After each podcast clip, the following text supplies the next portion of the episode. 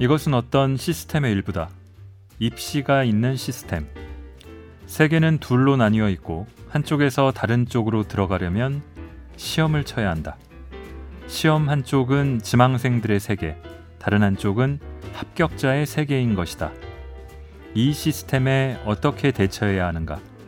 이런 시스템이 있는 세상에서 어떻게 살아야 하는가? 골라드는 뉴스룸 책 읽는 순간 북적북적입니다. 저는 심영구 기자입니다. 제가 책 읽는 순간이라고 어느 때부턴가 하고 있는데요. 이 기나긴 인생의 여정 중에서 뭐 책을 그럭저럭 읽는다고 하지만 북적북적을 포함해서 그게 순간이 아닌가 해서 놓고 있습니다. 책 읽는 시간 하면은 너무 다른 팟캐스트를 베끼는 것 같아서 바꿔본 건데 어쨌든 자 6.13 지방선거를 이 팟캐스트가 업로드 될 때는 불과 사흘 앞둔 시점이고요. 또 쿠데타 이후에 18년 독재 그리고 다시 쿠데타 이후에 7년 독재를 종식시킨 6월 항쟁 기념일에 업로드를 합니다. 이 뭐라도 연관된 책을 읽어야 하나 싶었는데 이 못지않게 중요한 소재를 다룬 책을 가져왔습니다.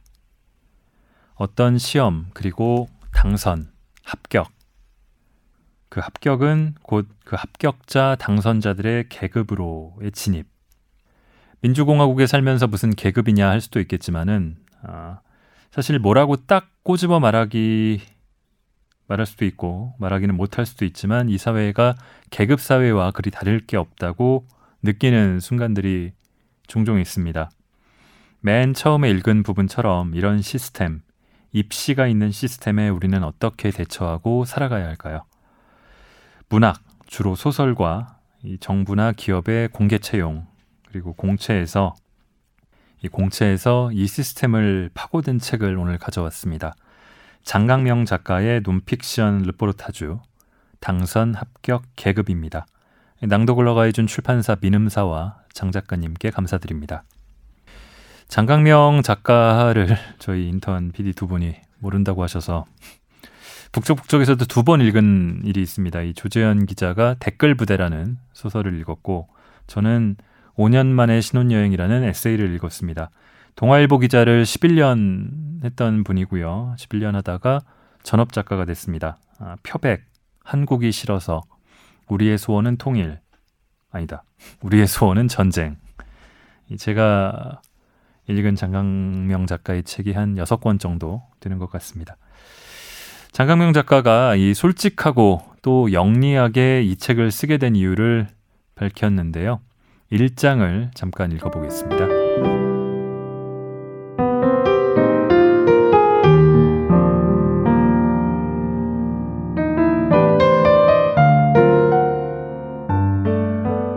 나는 문학 공모전의 수혜자다. 아마 2010년 이후 최고의 수혜자일 거다. 그런 내가 문학 공모전에 대해 공정한 글을 쓸 수 있을까? 어쩔 수 없는 부작용은 있지만 전체적으로는 좋은 시스템이라는 결론을 머릿속으로 미리 내리고 다른 사람들의 말을 듣게 되지 않을까? 문학상에 당선된 소설치고 좋은 작품 없었다는 의견을 내가 받아들일 리가 없지 않은가? 명문대를 나온 사람이 학벌 제도에 대해 비판적인 견해를 지닐 수는 있다. 그러나 그런 사람들조차 입 밖으로 말하지만 않을 뿐 속으로는 똑똑한 학생들은 명문대에 압도적으로 많다고 믿는다. 하나 다행인 것은 이 시스템을 중립적으로 평가하기란 어느 누구에게도 가능하지가 않다는 점이다. 객관적인 입장이라는 건 존재하지 않는다. 이 취재는 살인사건이나 비리 의혹을 조사하는 것과는 다르다. 사건 취재가 아니라 시스템 취재다. 그리고 모든 사람이 시스템 안에 있으니까 외부의 시선이란 게 존재할 수 없는 거다. 대졸자에게는 대졸자의 입장이, 고졸자에게는 고졸자의 입장이 있다. 한쪽 의견이 은근한 우월감과 시스템이 정당하다고 믿고픈 기대에 휘둘릴 수 있다면 다른 쪽 의견은 피해 의식으로 왜곡될 수 있다. 외국인 관찰자라 해도 마찬가지다. 이 취재는 시스템을 내면화한 사람들에 대해 뭔가를 말해야 한다. 그런데 그 내면에 대해 국외자는 이곳 문화는 진짜 이상하다고 말하거나 아니면 그 자신의 틀에 맞춰 해석하는 것이 고작이다. IT에 간 인류학자가 부두교에서 옛 흑인 노예들의 아픔을 읽어내는 것과 마찬가지다. 정작 부두교 신자들은 자신들의 신령은 실제로 존재하며 인류학자가 그 신령의 세계를 보지 못했다고 여길 것이다. 그러므로 이 시스템을 취재하려는 자는 어쩔 수 없이 이런저런 한계와 선입견을 지니고 시작할 수밖에 없다. 그렇다면 시스템 중심부에서 주변부를 취재하는 게 그 반대보다 쉽다. 중심부는 주변부의 접근을 잘 허락하지 않기 때문이다. 대졸자가 고졸자의 삶을 취재하는 게 그 반대보다 더 쉽다. 미등단 작가보다는 내가 주요 출판사 대표와 문학상 심사위원들을 인터뷰하기 나을 거다.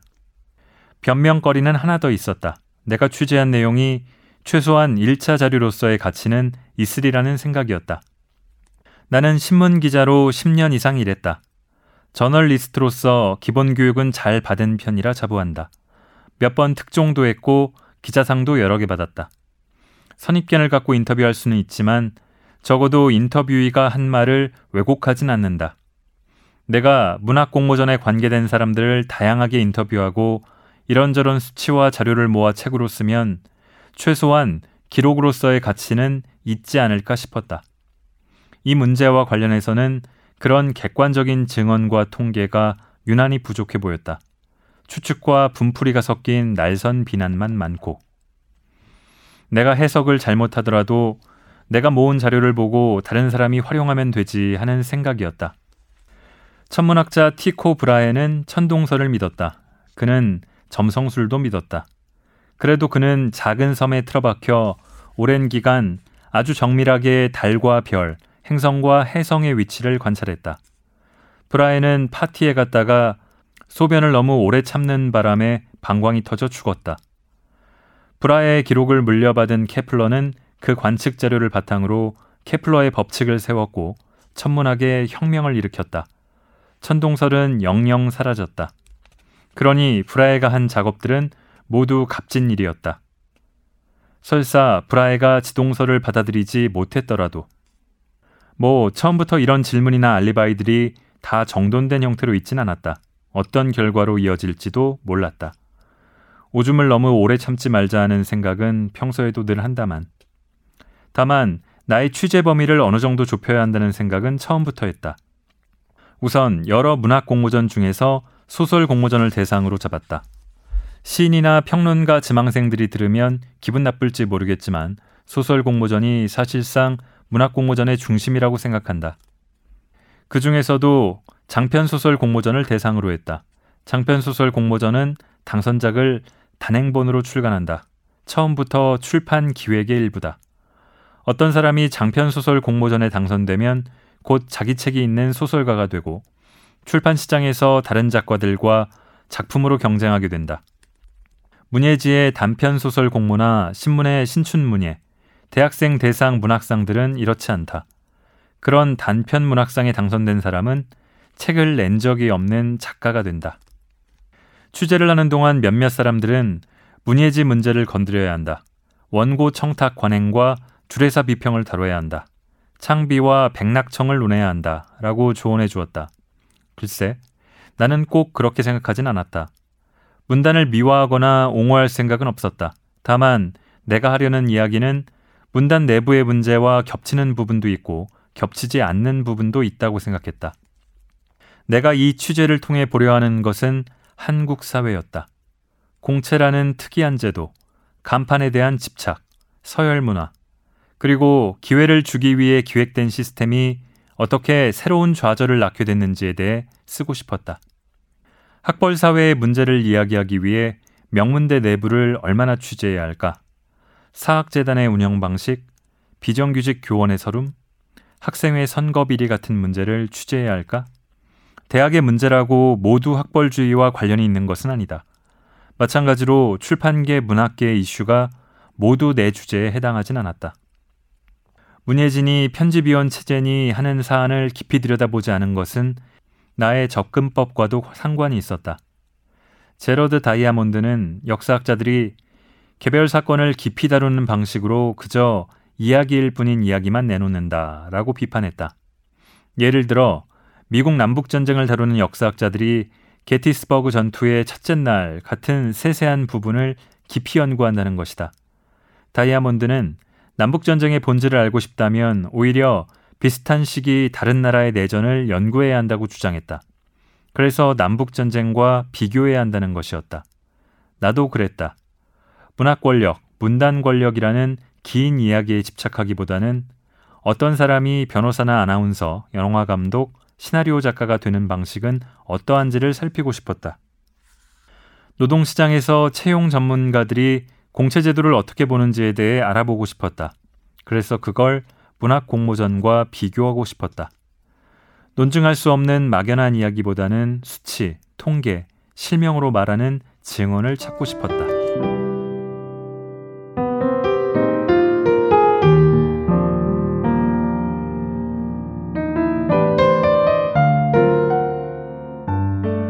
자, 공모전 4관왕으로 2010년대 들어서 문학상 공모전의 수혜를 가장 많이 받은 작가 중 한 명인 장 작가가 이런 책을 썼다는 것, 또 대기업 공채와 비슷하거나 아니면 과거에는 더 나은 반열을 들었던 언론사 공채, 속칭 언론고시에 합격해서 메이저 언론사 기자 생활을 10여 년 했던 사람이 이런 책을 썼다는 것.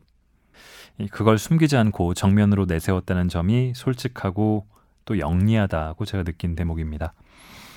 이 책을 보면은 기사를 읽는 것 같은 대목도 많습니다. 이 논픽션의 르보인 만큼 취재와 인터뷰를 대단히 많이 했고요. 그게 상당수 담겨 있습니다. 어, 뭐 저도 비슷한 취재를 언젠가 갔었던 것 같은데 공채 시험장 취재기 그리고 공채 시험을 과거 시험과 비교한 대목을 이어서 읽어보겠습니다.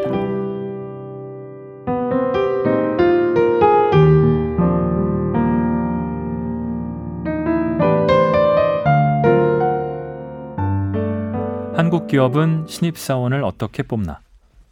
벚나무에서 눈이 내리듯 꽃잎이 떨어졌다. 인도를 가득 메운 기자들의 머리 위에도 꽃잎이 몇 장 내려앉았다. 도로에 일렬로 늘어선 취재 차량과 사진 기자들이 들고 있는 카메라에는 언론사 로고들이 박혀 있었다. KBS, MBC, 동아일보, 매일경제, 문화일보, 국민일보, 서울신문, 한국경제신문, 한국경제TV, TV조선, 연합뉴스TV, 전자신문, 아시아경제, 뉴스원, 이투데이 뉴스웨이. 취재진이 최소한 50명은 넘어 보였다. 기자들이 있는 곳은 서울 강남구 대치동의 단국대 사대부고 앞이었다. 학교 정문은 잠겨 있었고 그 위에 흰 현수막이 하나 걸려 있었다. 현수막에는 푸른색 글씨로 이렇게 적혀 있었다. 삼성 직무적성 검사 고사장. 이날은 삼성그룹 필기 시험인 GSAT가 시행되는 날이었다.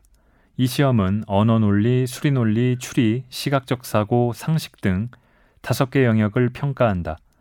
언론사 기자들은 시험장 풍경을 르보하고 시험이 어떤 문제가 나왔는지 수험생들을 상대로 취재하기 위해 삼성그룹이 빌린 고사장 중 한 곳인 단국대 사대부고 앞에 나와 있었다. 일요일인 이날은 부활절이기도 했고 세월호 참사 3주기이기도 했다. 나 오늘 취재하러 온 거 아니야. 시험 치러 왔어. 젊은 기자들은 시험이 끝나기를 기다리며 동료들과 시시한 농담을 나눴다. 나는 기자인 척하고 취재진 사이에 서 있었다. 도대체 이 시험의 의미가 얼마나 중요하고 크기에 이렇게 많은 기자들이 온 걸까? 그래봤자 일개 기업이 실시하는 신입사원 공채 필기시험 아닌가? 그런 의문이 든다면 사실 2015년까지 삼성 직무적성 검사는 응시자 기준으로는 한국에서 세 번째로 규모가 큰 시험이었다. 2015년 상반기 기준으로 한국에서 가장 응시 인원이 많은 시험은 대학 수학능력 시험 59만 명이고 두 번째는 국가직 구급 공무원 채용 시험 19만 명. 세 번째가 삼성 직무적성 검사 10만 명이었다. 2015년 하반기부터는 삼성그룹 입사 시험에 서류 전형이 생겨 응시자 수가 줄어들었다. 그래도 여전히 큰 시험이다. 내가 단국대 사대부고에 나간 2017년 4월 16일 GSAT를 치른 사람은 대략 3, 4만 명일 것으로 추정된다. 나도 16년 전에 이 시험을 쳤다. 필기 시험을 통과하고 어찌어찌 면접까지 합격해서 잠시지만 삼성그룹에 다녔다. 공채 42기였다. 그때는 삼성 직무적성 검사에 쏠린 관심이 이 정도까지는 아니었다. 네이버 뉴스에서 기사를 검색해 보면 내가 시험을 쳤던 2001년 전체 언론 기사 중 삼성 직무적성 검사라는 단어가 나오는 기사는 단 두 건이다. 둘 다 경제신문 기사이며 하반기 대기업들의 채용 계획에 관한 보도다. 기간을 2016년으로 바꿔 같은 단어로 검색해 보면 기사가 623건 뜬다. 그의 시험을 국내외 7곳에서 진행한다는 예고 기사도 있고 추리 시각적 사고를 묻는 문제가 어려웠다는 분석 기사도 있다. 어떻게 하면 이 시험을 잘 볼 수 있는지 일러주는 정보성 기사도 있고 인적성 교재만 13권을 풀어서 삼성전자에 합격했다는 지원자 이야기를 다룬 기사도 있다. 그 사이에 괜찮은 일자리는 줄어들었고 삼성그룹은 성장했고 네이버의 기사를 공급하는 언론사가 많아진 걸 감안해도 이건 좀 지나친 현상 아닐까? 정오가 되어갈 무렵 고사장 문이 열렸다. 운동장을 지나 제일 먼저 교문 밖으로 나온 사람은 전동 휠체어를 탄 장애인이었다. 기자들이 우르르 달려가 그 여성 장애인을 애워쌌다. 아, 인터뷰를 그 앞에서 하면 어떡해요? 뒤에서 카메라를 들고 있던 사진 기자들이 소리를 쳤다. 사진 기자들은 삼성이라는 글자가 적힌 현수막 아래로 수험생들이 지친 표정으로 빠져나오는 풍경을 한 컷에 담으려 하고 있었다. 그런데 그 프레임에 다른 기자들이 들어오니 짜증이 난 것이다. 나와서 합시다. 인터뷰는 밖에서 합시다. 사진 기자들이 고함을 터뜨렸지만 취재 기자들은 들은 척도 하지 않았다. 20대 후반에서 30대 초반으로 보이는 젊은이들이 학교에서 우르르 쏟아져 나왔다. 대부분 후드티나 청바지, 점퍼 차림이었고 화장한 여성은 드물었다. 표정들은 썩 밝지 않았다. 기자들이 달려들어 하나만 물어보면 안 돼요? 어떤 영역이 어려웠어요? 특이한 문제 없었나요? 라고 물었다. 몇몇 응시자들은 그런 모습이 신기한지 휴대폰을 꺼내 도리어 취재진을 촬영했다. 이날 하루 동안 네이버 뉴스에는 삼성 직무 적성 검사라는 단어가 들어간 기사가 123건 올라왔다. 이날 시험에는 역사와 과학 기술을 묻는 문제가 많이 나왔으며 전체적인 난이도는 그리 높지 않았다고 한다. 다른 나라에서도 이런 일이 일어날까? 구글이나 애플에도 신입사원 채용 필기 시험일이 정해져 있어서 미국 기자들이 그 취재 경쟁을 벌일까? 그 시험 난이도를 언론이 분석할까? 공채가 과연 한국에만 있는 독특한 제도인지 또 한국 안에서는 여러 기업들이 널리 쓰는 일반적인 인재 채용 방식인지를 여기서 짚고 넘어가기로 하자. 대한상공회의소의 2013년 5월 연구 보고서에 따르면 두 가지 사항 모두 그렇다고 한다. 이 보고서에 따르면 한국의 공채는 국제적으로 보더라도 상당히 희귀한 형태의 채용 방법이라고 한다. 보고서는 주요 선진국을 보더라도 우리나라 이외에 대규모 공채를 통해 대졸 신입 직원을 채용하는 나라는 일본뿐이라며 외국에서는 업무상 필요와 무관하게 지원자 모두에게 외국어 능력을 요구하고 지필고사를 실시하는 사례를 찾기 힘들다고 지적한다. 그리고 동시에 공채는 한국에서 기업이 사람을 채용하는 가장 흔하고 익숙한 방식이라고 한다. 대기업은 필기 시험이 있고 중소기업은 그럴 여유가 없어 서류 전형 다음 바로 면접을 치른다는 차이가 있을 뿐이다. 이 방식을 처음 도입한 것은 1957년 삼성물산공사였는데 이후 다른 기업들로 점점 퍼졌다고 한다. 그렇다면 다른 나라 기업들은 사람을 공채로 뽑지 않고 어떻게 선발할까? 악마는 프라다를 입는다 같은 할리우드 영화에서 본 대로다. 사람이 필요할 때 그 사람과 함께 일할 부서에서 구직자들의 원서를 보고 괜찮아 보이는 사람을 부서장이 자기 사무실로 불러서 인터뷰를 하고 채용을 결정한다. 이른바 직무 중심 채용이다. 대졸 공채가 확산되기 전에 한국 기업들이 사람을 뽑는 방법은 이랬다. 내 아버지는 1967년에 두산 산업에 입사했는데 당시 동양 맥주와 두산 산업은 대졸 신입사원 채용 공고를 단 3개 대학의 단과대학 4곳에만 냈다고 한다. 서울대 상대, 서울대 농대, 연대 상대, 고대 상대. 두 회사의 합격자는 모두 17명이었는데 이들은 필기 시험을 치르지도 않았다. 서류 전형 뒤에는 바로 면접을 받고 거기에서 합격하니 그대로 채용이었다. 아버지의 설명에 따르면 다른 대학에 다니는 학생들은 동양 맥주나 두산 산업이 그때 사람을 뽑는지 알 수조차 없었다. 설사 용케 알아서 원서를 냈다 하더라도 기업 측에서 서류를 받아주지 않았을 거라고 한다. 지금 어떤 기업이 신입사원을 이렇게 채용하겠다고 하면 당장 불매운동에 직면할 것이다. 공채는 고도 성장기 한국 기업에 딱 맞는 인재 선발 방식이었다. 일할 사람은 많이 필요했고 어차피 그들에게 대단히 전문적인 업무를 맡기지는 않을 터였다. 구직자들은 먼저 그룹 단위로 실시하는 공채 시험에 합격하고 나중에 자신이 어느 계열사에서 어떤 일을 하게 될지를 통보받았다. 내 아버지도 그랬다. 그 시험을 합격한 연도에 따라 기수가 생겼다. 몇 년도 입사 기수라든가 사시 몇 회라든가 하는 질서가 생기고 그게 업계 내부의 권위주의를 유지하는 큰 축이 된다. 문학계라고 예외는 아닌데 여러 작가들이 참여하는 소설집에서 작품이나 작가 프로필 순서를 내용의 흐름보다는 글쓴이의 등단 연도에 따라 배치하는 경우가 흔하다. 심지어 장르 소설 작품집에서도 그런다.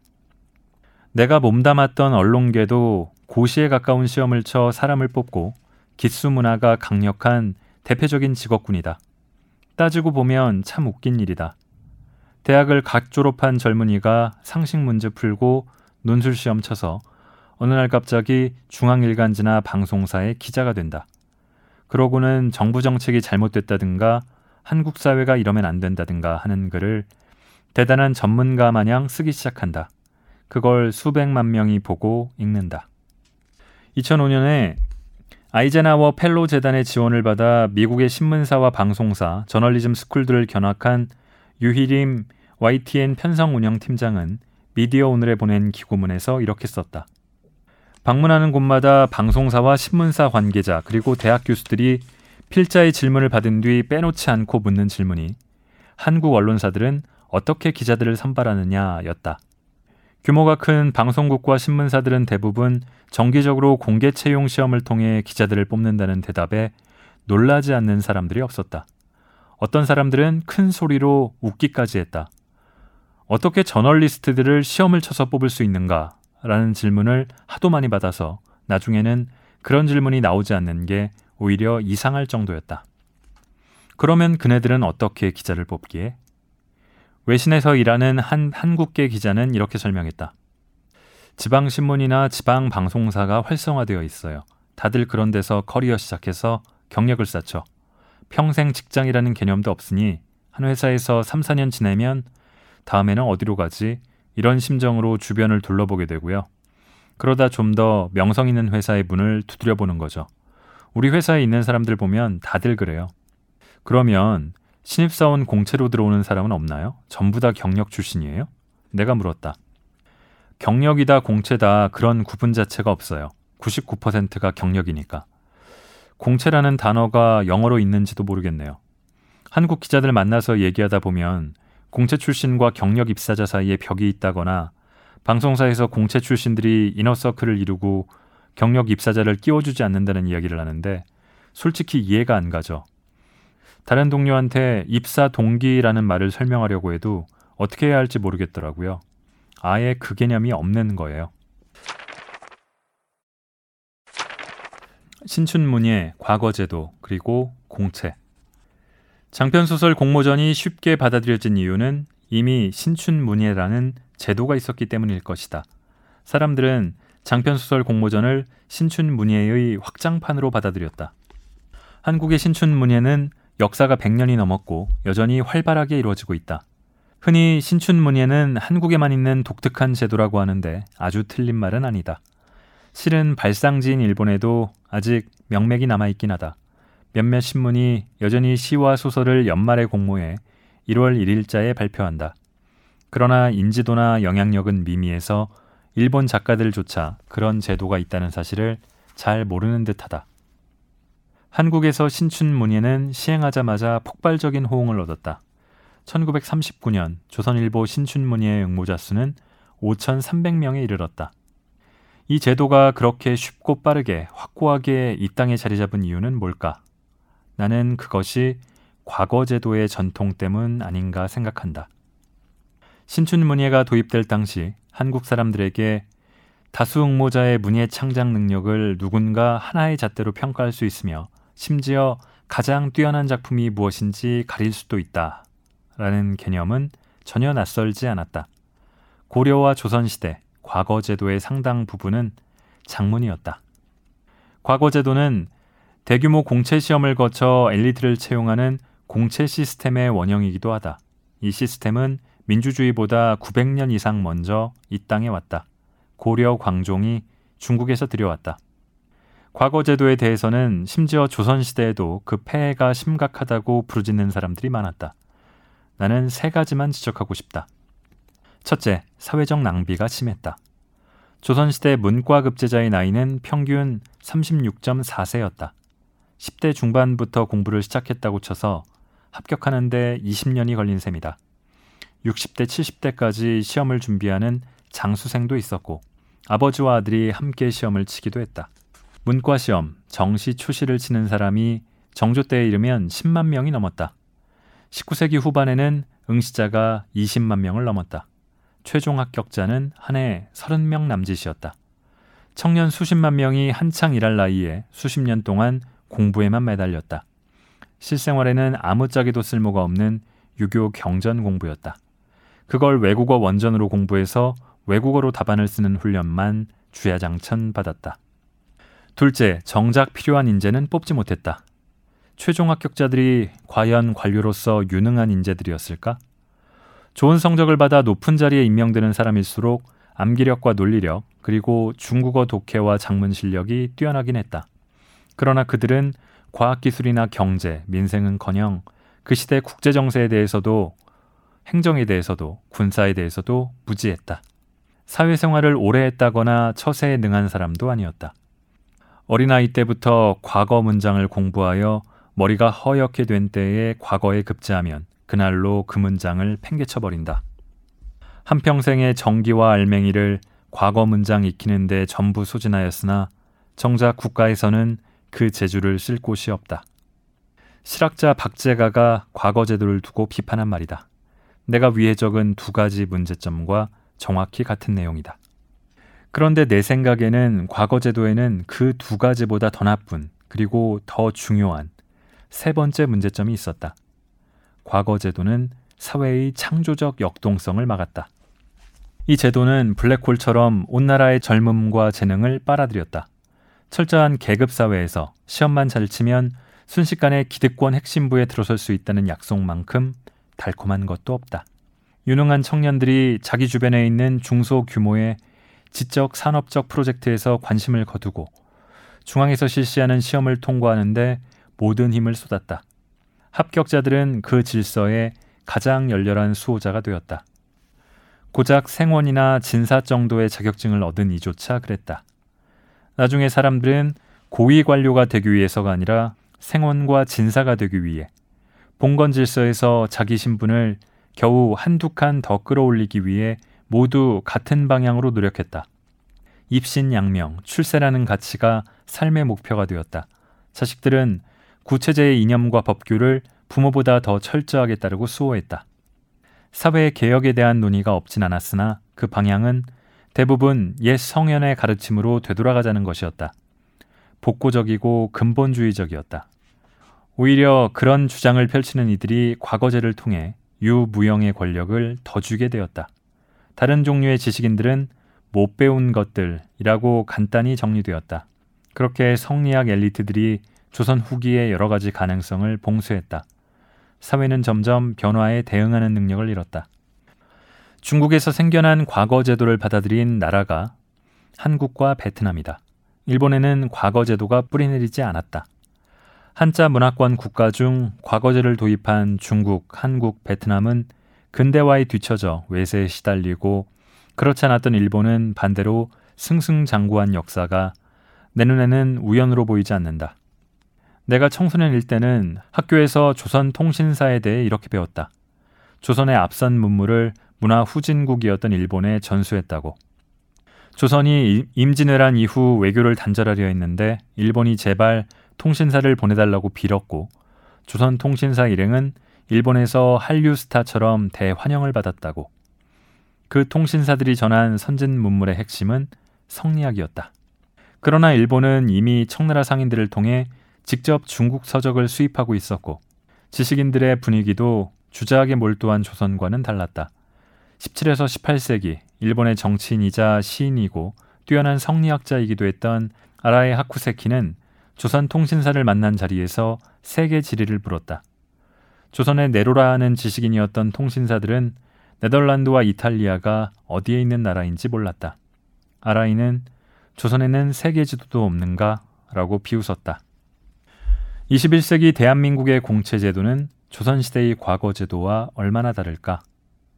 2011년부터 2015년까지 5년 동안 국가공무원 시험 응시자는 127만 명이었다. 합격자는 2만 명도 되지 않는다. 구급 공무원 시험을 몇 년씩 준비하는 장수생도 흔하다. 사회적 낭비도 이런 사회적 낭비가 없다. 현대경제연구원은 공무원 시험 준비생들이 경제활동에 참여하지 않아 생기는 사회적 손실이 2016년 기준으로 한 해 17조 원이 넘는다고 분석했다. 공무원 시험 외에도 경쟁률이 수십 대 1이 넘거나 몇 년씩 준비하는 공채 시험이 많다. 회계사, 변리사, 법무사, 감정평가사와 같은 자격사 시험도 있고 공기업과 금융권 직원, 신문사와 방송사의 기자, PD직, 국공립 학교 교사가 되기 위한 경쟁도 치열하다. 이게 사회적 낭비가 아니면 뭐란 말인가? 나 역시 언론사에 입사하기 위해 재수를 했다. 대학교 4학년 때 신문사와 방송사 이곳저곳에 원서를 냈지만 다 떨어졌다. 조선일보 매일경제신문 SBS의 최종 면접까지 올라갔는데 낙방했다. 그래서 건설회사를 다니다 사표를 내고 다시 언론고시생이 되었다. 그 건설사는 삼성 계열사였는데 거기도 공채로 들어갔다. 공채에 합격하는 것 외에 다른 구직 방식은 생각해 본 적도 없다. 교수의 추천으로 부동산 회사에 입사한 과 선배가 있었는데 다들 그런 방식은 뭔가 부적절하고 수치스럽다고 여겼다. 나는 사표를 낸 뒤 부모님과 대판 싸우고 집에서 나와 고시원에서 살았다. 낮에 아르바이트를 하고 밤에 대학 도서관에서 공부했다. 동아일보 공채에 합격할 때까지 반년 정도 그렇게 보냈다. 소중한 경험을 한 시기였다고 진심으로 믿고 있으나 결과가 좋지 않았더라도 그렇게 말할 수 있었을지는 모르겠다. 그런데 그 공무원 시험, 공기업 시험, 대기업과 금융권 입사 시험들은 과연 자신들에게 필요한 인재를 뽑는 문제를 내고 있을까? 언론사 입사 시험으로 말할 것 같으면 아니라고 단언할 수 있다. 내 경우 15년 전 도서관에서 붙들고 있던 책들 중 하나는 최신 시사 상식을 모은 두툼한 사전이었다. 단답형 상식 시험을 치르는 언론사들이 있기 때문에 그런 책을 봐야 했다. 그때도 그게 웃기다고 생각했다. 퀴즈 대회 출전자를 뽑는 것도 아니고 이걸 잘 외웠다는 게 기자로서의 자질과 무슨 관련이 있을까? 취재하다 모르는 부분이 있으면 전문가에게 묻거나 검색하면 될 게 아닌가. 그런데 아직도 그런 책들이 나온다. 언론사와 공기업 입사 준비생들은 아직도 상식 시험을 치른다. 무슨 단어든 금방 검색해 볼 수 있는 스마트폰이라는 훌륭한 휴대기기의 국내 가입자가 4천만 명을 넘은 시대에 예비 저널리스트들이 정말 이런 걸 공부해야 할까? 공무원 시험은 어떨까? 2017년 6월 17일에 시행된 지방직 구급 공무원 임용시험 국어 과목 문제를 몇 개 소개한다. 괄호 안에 들어갈 숫자의 합은 쌈, 바늘 몇 개를 묶어 세는 단위, 제, 한약의 분량을 나타내는 단위, 한제는 탕약 몇 첩, 거리, 한 거리는 오이나 가지 몇 개. 밑줄 친 말이 표준어인 것은 1. 그 사람은 허구헌 날 팔자 한 탄만 한다. 허구헌. 2. 사업에 실패했던 원인을 이제야 깨단하게 되었다. 깨단하게.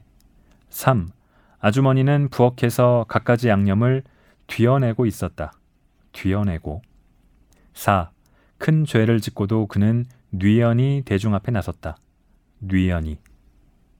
내가 한국어로 글을 쓰면서 20년 가까이 밥을 벌어먹고 있는데 저 문제들의 답은 하나도 모르겠다. 그리고 그걸 몰라도 글 쓰는데 조금도 불편하지 않다. 영어 시험도 국사 시험도 저런 지연 말단을 묻는 문제투성이다. 지방자치단체에서 일하는 구급 공무원들은 그런 걸 알아야 하는 건가?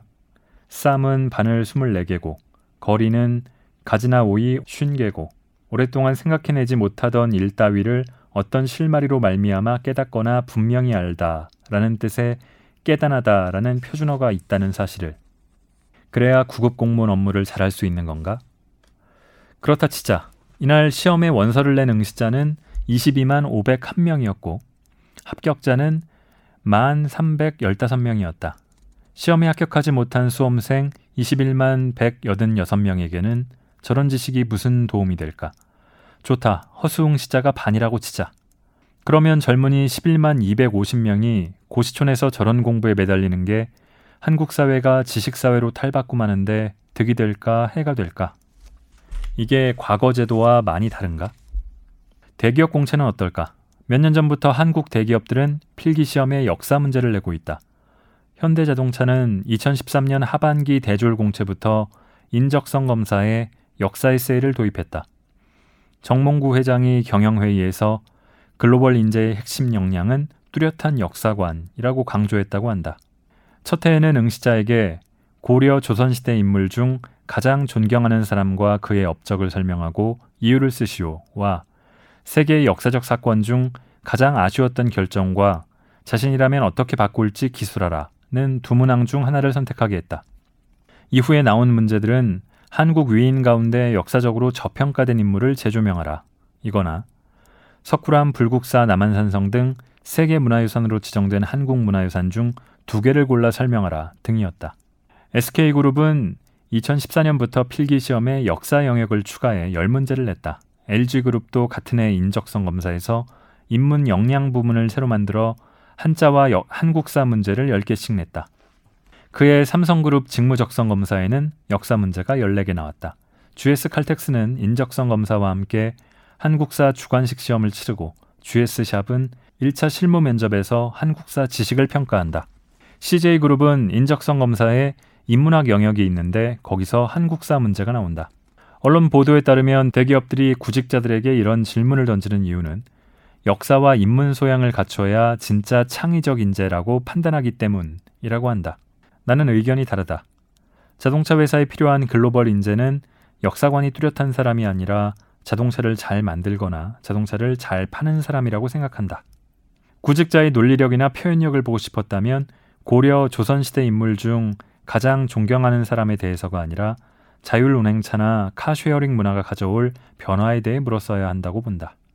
현대차의 아쉬운 점, 10년 뒤에 유행할 자동차 디자인, 고급 자동차가 패션 명품과 같거나 다른 점 등 논술 주제는 무궁무진하다.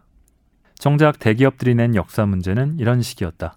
근초고왕, 광개토대왕, 법흥왕, 진흥왕, 장수왕을 시대순으로 배열하라든가. 삼성, 의금부, 교정도감, 도병마사의 역할을 묻거나. LG, 장군총, 훈민정음, 팔만대장경, 고려청자, 석굴암 중 같은 시대 유물을 고르라거나. SK, 그런 문제 잘 푸는 사람이 역사와 인문 소양을 갖춘 창의적 인재인 것인가? 좋다. 역사 공부야 해서 나쁠 거 없다 치고 내가 정말 이해 못하겠는 건 이런 문제들이다.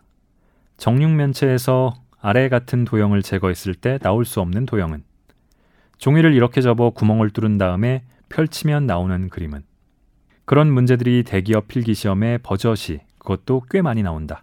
시각적 사고, 공간 지각 능력을 평가한다고 한다. 그게 구체적으로 어느 부서에서 어떤 일을 할 때 필요한 능력인가? 주차할 때? 대한민국의 젊은 취업 준비생들이 지금 이 순간에도 참고서를 사서 또는 인터넷 강의로 또는 비싼 수강료를 내고 학원에 가서 그런 문제를 푸는 법을 배우고 있다. 실리콘밸리의 청년들이 새로운 알고리즘이나 특허를 공유할 때 서울의 청년들은 머릿속으로 색종이를 접거나 돌리거나 오려내는 훈련을 한다.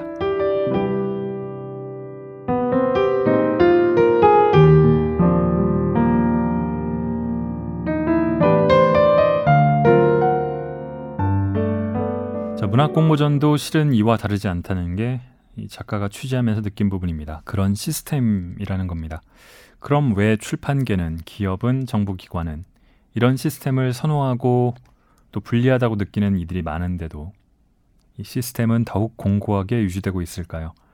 정보 또는 당신이 간판에 맞서는 방법 장을 읽겠습니다.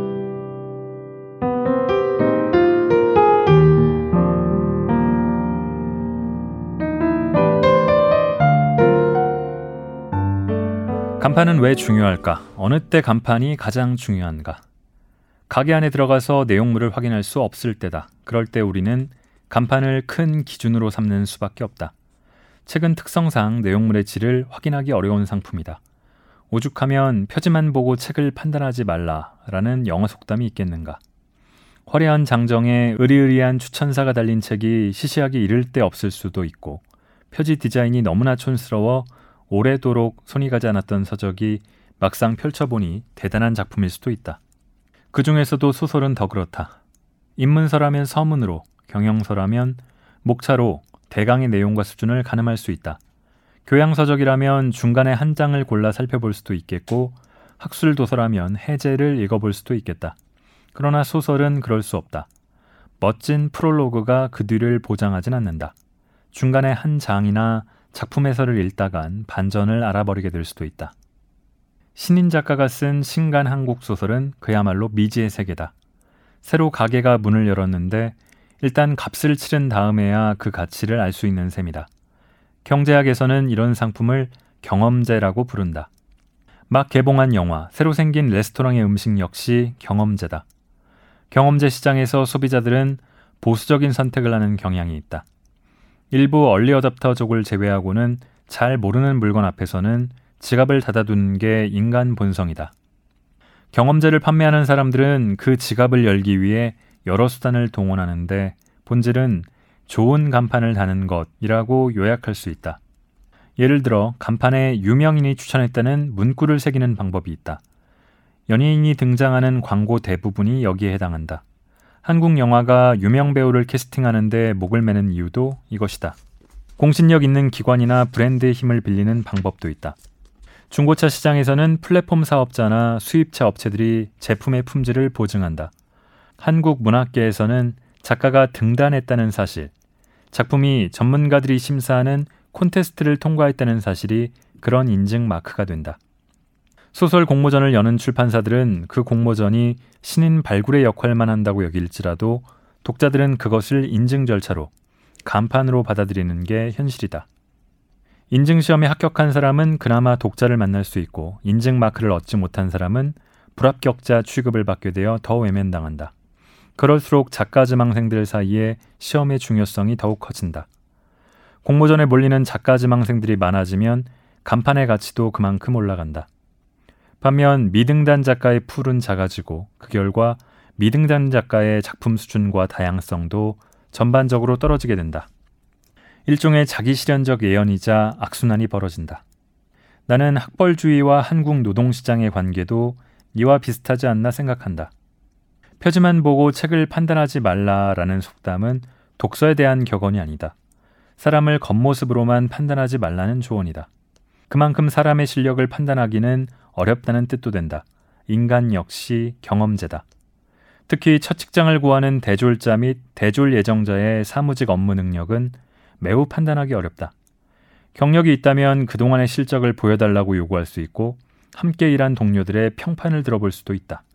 아무 경력 없이 노동시장에 자신을 팔아야 하는 구직자들은 기업을 설득하기 위해 여러 수단을 동원하는데 이 역시 본질은 좋은 간판을 다는 것 이라 말할 수 있다.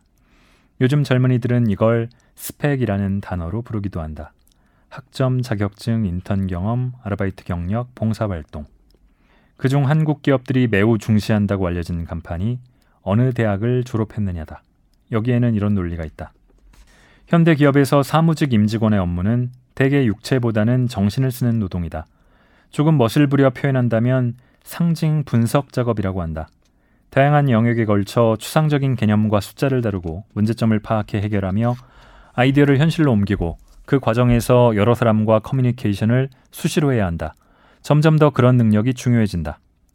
20대 중후반의 젊은이가 지닌 상징 분석 능력은 그가 10년 전쯤 대학 입시에서 받은 점수와 어느 정도 양의 상관관계가 있다고 한국인들은 믿는다.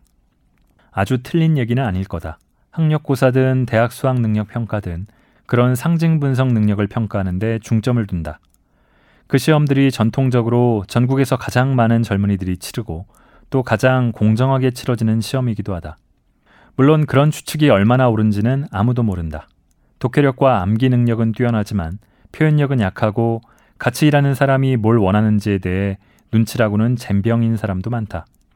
그런 사람은 시험 점수는 높겠지만 평범한 직장에서의 업무 능력은 낮을 것이다. 그저 시험 당일에 운이 없어서 높은 점수를 받지 못할 수도 있다. 10대 후반까지는 자신의 상징 분석 능력을 개발하지 않다가 대학에 들어와서야 공부를 시작하며 머리가 트인 인재도 많다. 그럼에도 불구하고 대학 입시 고득점자는 명문대 출신은 일 잘할 것 같은 사람이라는 거친 등식은 한국 사회에서 널리 통한다. 객관적이고 공정한 다른 평가 방법이 딱히 없으니까. 대학 졸업장은 공신력 있는 기관이나 브랜드의 품질 보증 마크 같은 역할을 한다. 명문대 마크가 찍히면 노동시장에서 좋은 기회를 얻기 쉽다. 그런 간판이 없으면 자기 실력을 제대로 알리기 힘들다. 노동시장이라도 지원자의 실력을 비교적 정확히 측정할 수 있는 몇몇 예외적인 부문에서는 이런 일이 발생하지 않는다. 예를 들어 스포츠나 엔터테인먼트 같은 분야가 그렇다. 프로구단 스카우터들은 대학 선수들의 경기력을 주의 깊게 관찰하지만 학교 이름은 따지지 않는다. 연예 기획사 역시 그렇다. 한국 소설 시장과 노동 시장에서 간판이 그토록 중요한 근본 원인은 그곳이 깜깜이 시장이기 때문이다. 이쯤에서 내게 가뜩이나 치열한 무한 경쟁 사회에 더 경쟁을 불러일으키자는 건가? 라고 따질 분들도 있을 것 같다. 아니다. 내가 주장하는 것은 간판을 둘러싼 살인적인 경쟁을 줄이자는 것이다. 사람들이 간판만 볼 수 있게 하지 말고 가게에 들어가서 물건을 살펴볼 수 있게 하자는 것이다. 사람들이 수시로 성을 드나들게 하자는 것이다. 그렇게 성벽을 무너뜨리자는 것이다. 그러면 보다 공평하게 기회가 돌아가고 부조리한 계급제도 상당 부분 허물 수 있지 않을까 한다. 어떻게 그럴 수 있느냐고? 깜깜이 시장에 불을 밝혀서 간판의 위력을 떨어뜨리면 되지 않을까?